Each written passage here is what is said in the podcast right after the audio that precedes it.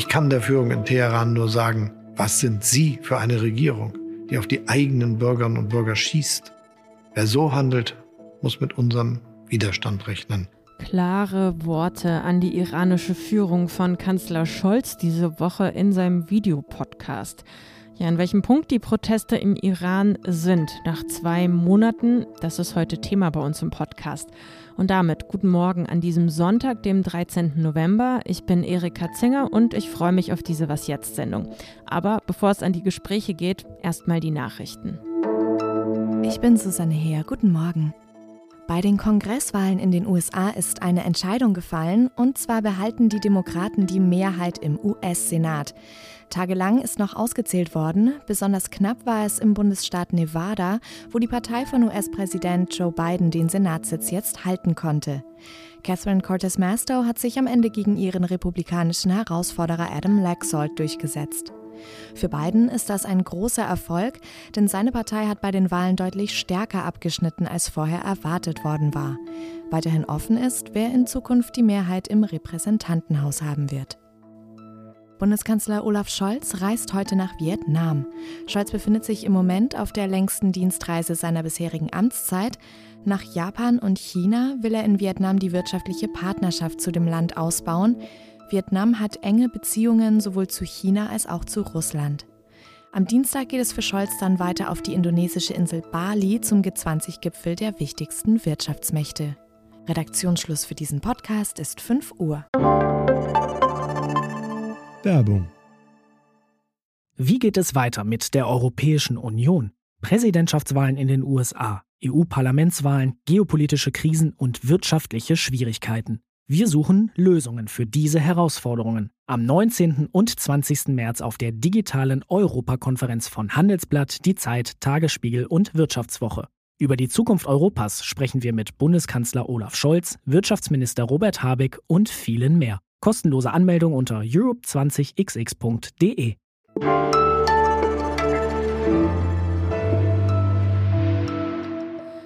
Auch wenn wir hier bei Was Jetzt nicht jeden Tag darüber berichten, die Proteste im Iran gehen weiter. Die Menschen im Land, allen voran auch viele junge Menschen, die stellen sich weiter entschlossen dem Mullah-Regime entgegen. Und das Regime, das antwortet mit verbrecherischer Gewalt. Es foltert, sperrt die Menschen ein, inszeniert Schauprozesse und hat bereits auch erste Todesurteile verhängt. Gilda Sahibi ist Journalistin. Sie berichtet und teilt unermüdlich Informationen über die Situation im Iran und sie habe ich jetzt zum Gespräch. Hallo Gilda. Hi, hi Erika. Am 9. November, also diese Woche, da waren Videos auf Social Media im Umlauf, in denen hörte man die Menschen von Revolution sprechen, nicht von Protest. Warum ist denn jetzt dieser sprachliche Unterschied so entscheidend? Was wollen uns die Menschen damit mitteilen? Die sprechen eigentlich schon äh, von ganz früh von Revolution, ähm, eigentlich schon in den ersten Wochen. Wir sind jetzt in Woche 8 der, äh, ich sage mal noch Proteste, wobei ich selber von Revolution sprechen würde. Ähm, wir haben gerade Videos gesehen aus Rasht, aus Nordiran, wo die Menschen auf der Straße eine Party machen und tanzen. Unmöglich vorher gewesen.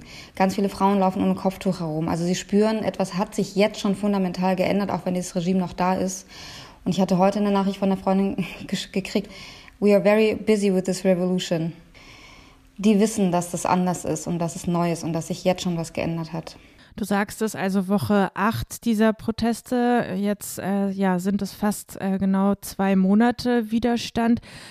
Wie würdest du sagen, hat sich dieser Protest jetzt eben seit Tag 1 entwickelt? Wo stehen wir jetzt nach zwei Monaten? Also die Protestformen, das sind immer so Phasen. Also ähm, wir haben am 40. Todestag von äh, Gina Mahsa Amini zum Beispiel wieder ganz, ganz große Massen gesehen, vor allem auch in Kurdistan an ihrem Geburtsort.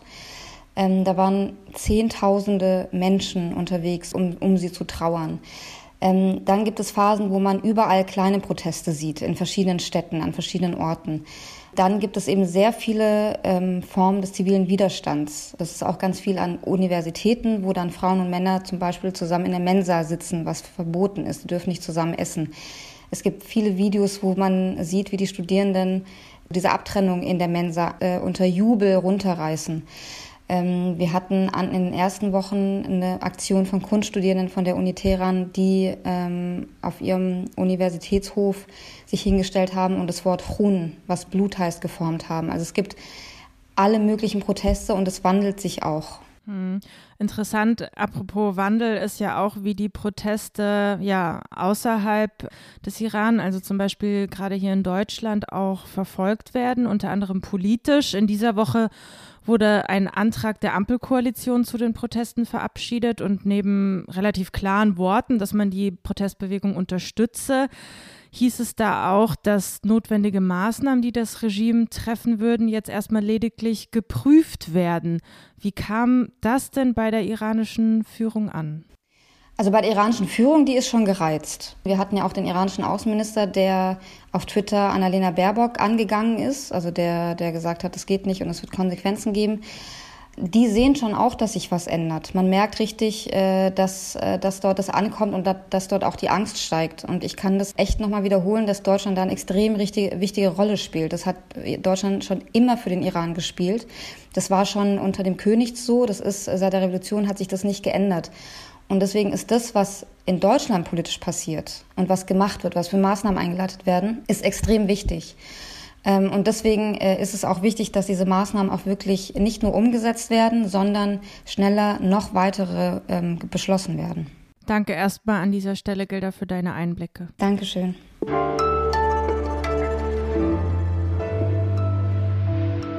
Alles außer Putzen. Alir Sensov, vielleicht sagt Ihnen der Name noch was. Der war über Jahre hinweg der bekannteste politische Gefangene in Russland. Sensov ist Regisseur und Ukrainer und 2014 hat man ihn nach der Krim-Besetzung verhaftet und verschleppt. Er verschwand dann in einem russischen Straflager am Polarkreis und 2019 konnte er aber durch einen Gefangenenaustausch freikommen. In Deutschland ist vor kurzem sein Film Rino in die Kinos gekommen und den will ich Ihnen an diesem Sonntag empfehlen. Es ist eine Mischung aus Thriller und Gangstergeschichte, kann man sagen. Wenn Sie also die Ursprünge der ukrainischen Revolution besser verstehen wollen, ja, die 90er Jahre in der Ukraine, diese wilde, gefährliche Umbruchzeit nach dem Zerfall der Sowjetunion, dann ab ins Kino dieses Wochenende. Rino von Oleg Sentsov.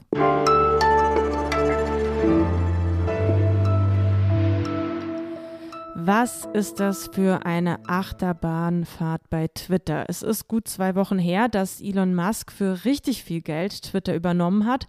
44 Milliarden Dollar hat ihn das gekostet. Der Vogel ist befreit, hat Elon Musk damals getwittert. Und KritikerInnen, die spotten mittlerweile schon, der Vogel, der wird gebraten. Jedenfalls gibt es ein riesiges Hin und Her bei Twitter, auch diese Woche. Zum Ende dieser Woche habe ich mir meinen Kollegen Eike Kühl eingeladen. Er schreibt bei Zeit Online über Digitalthemen und vielleicht kann er etwas Ordnung in dieses Chaos der Woche bringen. Hallo Eike. Hallo. Es ist ja wirklich schwer gewesen, diese Woche mitzukommen. Also Mitarbeitende wurden massig entlassen, ein neues Abosystem entwickelt und so weiter und so weiter. Lässt sich denn jetzt bei Musks Durchgreifen irgendeine Form von Strategie erkennen oder ist das, was wir als Außenstehende da wahrnehmen, doch nur komplettes Durcheinander? Aus Außensicht wirkt das alles schon sehr chaotisch. Äh, es scheint einfach, als äh, probiere Elon Musk einfach momentan ein paar halbgare Ideen aus, äh, schaltet die erstmal live und guckt dann, wie sie ankommen oder ob sie überhaupt funktionieren. Das zeigt zuletzt an, an dem ganzen Hin und Her um den blauen oder zwischenzeitlich auch zusätzlich grauen Haken, wo eigentlich keiner weiß, was jetzt eigentlich der aktuelle Stand ist. Und auch technisch hat es nicht so gut funktioniert mit der Umsetzung. Äh, dann gibt es die Berichte, wonach zunächst gefeuerte äh, Mitarbeitende plötzlich doch wieder zurückkommen sollen, weil man dann gemerkt hat, oh, wir brauchen die ja doch, um irgendwie äh, neue Features zu machen. Und insgesamt ist auch interessant, wie sich die Rhetorik verändert hat. Ja, als, als Elon Musk Twitter übernommen hat, ging es ihm immer um die Meinungsfreiheit, die vermeintliche, die wieder zurückkommen soll auf Twitter. Jetzt in den vergangenen Tagen ging es eigentlich nur darum, wie profitabel äh, Twitter äh, gemacht werden kann, ja, weil sonst äh, der Bank Bankrott droht. Also da, der Rhetorik hat sich was geändert, was meiner Meinung nach auch ein Zeichen ist, ja, dass sich äh, Elon Musk das vielleicht doch anders vorgestellt hat. Ja, lass uns mal bei dem blauen oder grauen Haken mal bleiben. Also genau über diesen blauen Haken und über dieses ganze Abo-Modell wurde ja diese Woche auch ziemlich heftig diskutiert. Warum denn eigentlich? Also warum ist das so ein wichtiges Thema für Twitter? Bislang waren ja blaue Haken sozusagen verifizierte Nutzer, die sich auch dementsprechend ja nachgewiesen haben, dass sie auch diese Person sind oder dieses Unternehmen sind. Wenn man nun aber, wie es jetzt geplant ist, für 8 Dollar im Monat einfach sich jeder so diesen blauen Haken kaufen kann, dann verliert dieser ja eigentlich an Aussagekraft. Ja, man hat gerade jetzt die letzten Tage schon gesehen, wie unzählige neue, ja, Fake-Accounts von irgendwelchen äh, Firmen oder Politikern aufgeploppt sind. Und man konnte sich eigentlich auf den ersten Blick gar nicht so sicher sein, okay, sind das jetzt echte Accounts oder sind das halt Fake-Accounts? Und das macht das natürlich gerade im Hinblick auf die größere Diskussion um Fake News und Hate Speech auf Twitter dann auch nicht einfacher. Auch bei Meta hat es ja diese Woche ziemlich geknallt. Mark Zuckerberg hatte Massenentlassungen angekündigt. Der größte Stellenabbau in der Geschichte des Unternehmens ist das. Sind denn jetzt diese Krisen bei Meta und bei Twitter in irgendeiner Art und Weise miteinander vergleichbar? Ja, vergleichbar sind sie eigentlich nur in dem Sinne, dass beide Plattformen schlechte Geschäftszahlen schreiben und deshalb jetzt versuchen, einfach durch Entlassungen Kosten zu sparen. Aber die Ausgangssituation bei beiden Firmen ist doch, doch ziemlich unterschiedlich. Ja. Twitter war ja in den vergangenen Jahren nie profitabel, hat sich eigentlich immer so ein bisschen durchgewurschtelt. Nun kommt hinzu, dass Elon Musk jetzt in Zeiten von steigender Zinsen und äh, gleichzeitig sinkender Werbeeinnahmen Kredite zurückzahlen muss, weil er, glaube ich, viel Geld ausgegeben hat für die Übernahme. Er steht also jetzt persönlich unter großem Druck. Meta macht immer noch Gewinne in Milliardenhöhe, ja. Die Zahlen sind schlechter geworden, aber da sind die Probleme anders gelagert. Da geht es um Konkurrenz von TikTok, da geht es um stagnierende Nutzerzahlen bei Facebook, auch sinkende Werbeeinnahmen, ganz klar. Es geht ums Metaverse, was nicht abhebt, aber generell kann man schon sagen, dass momentan die Tech-Branche sicherlich ja, so ein bisschen merkt, ja, das ganze Wachstum in den letzten Jahren, auch durch Corona befeuert teilweise, äh, kommt ein bisschen jetzt zum Erliegen. Und ich denke, wir werden auch in den kommenden Wochen noch mehr Unternehmen äh, sehen, die ein bisschen in die Krise rutschen. Okay, danke dir erstmal, Eike. Und ähm, ja, wenn es jetzt in Zukunft noch mehr Chaos gibt, dann sprechen wir uns auf jeden Fall nochmal. Gerne. Ja, und das wäre es dann auch an dieser Stelle von mir, Erika Zinger und dieser Was jetzt Sendung. Wenn Sie mir und unserem ganzen Team schreiben möchten, dann wie immer an wasjetzt.zeit.de. Montagmorgen geht es dann wieder weiter mit Was jetzt mit meinem Kollegen Ole Pflüger. Bis dahin Ihnen erstmal einen schönen Sonntag. Tschüss und machen Sie es gut.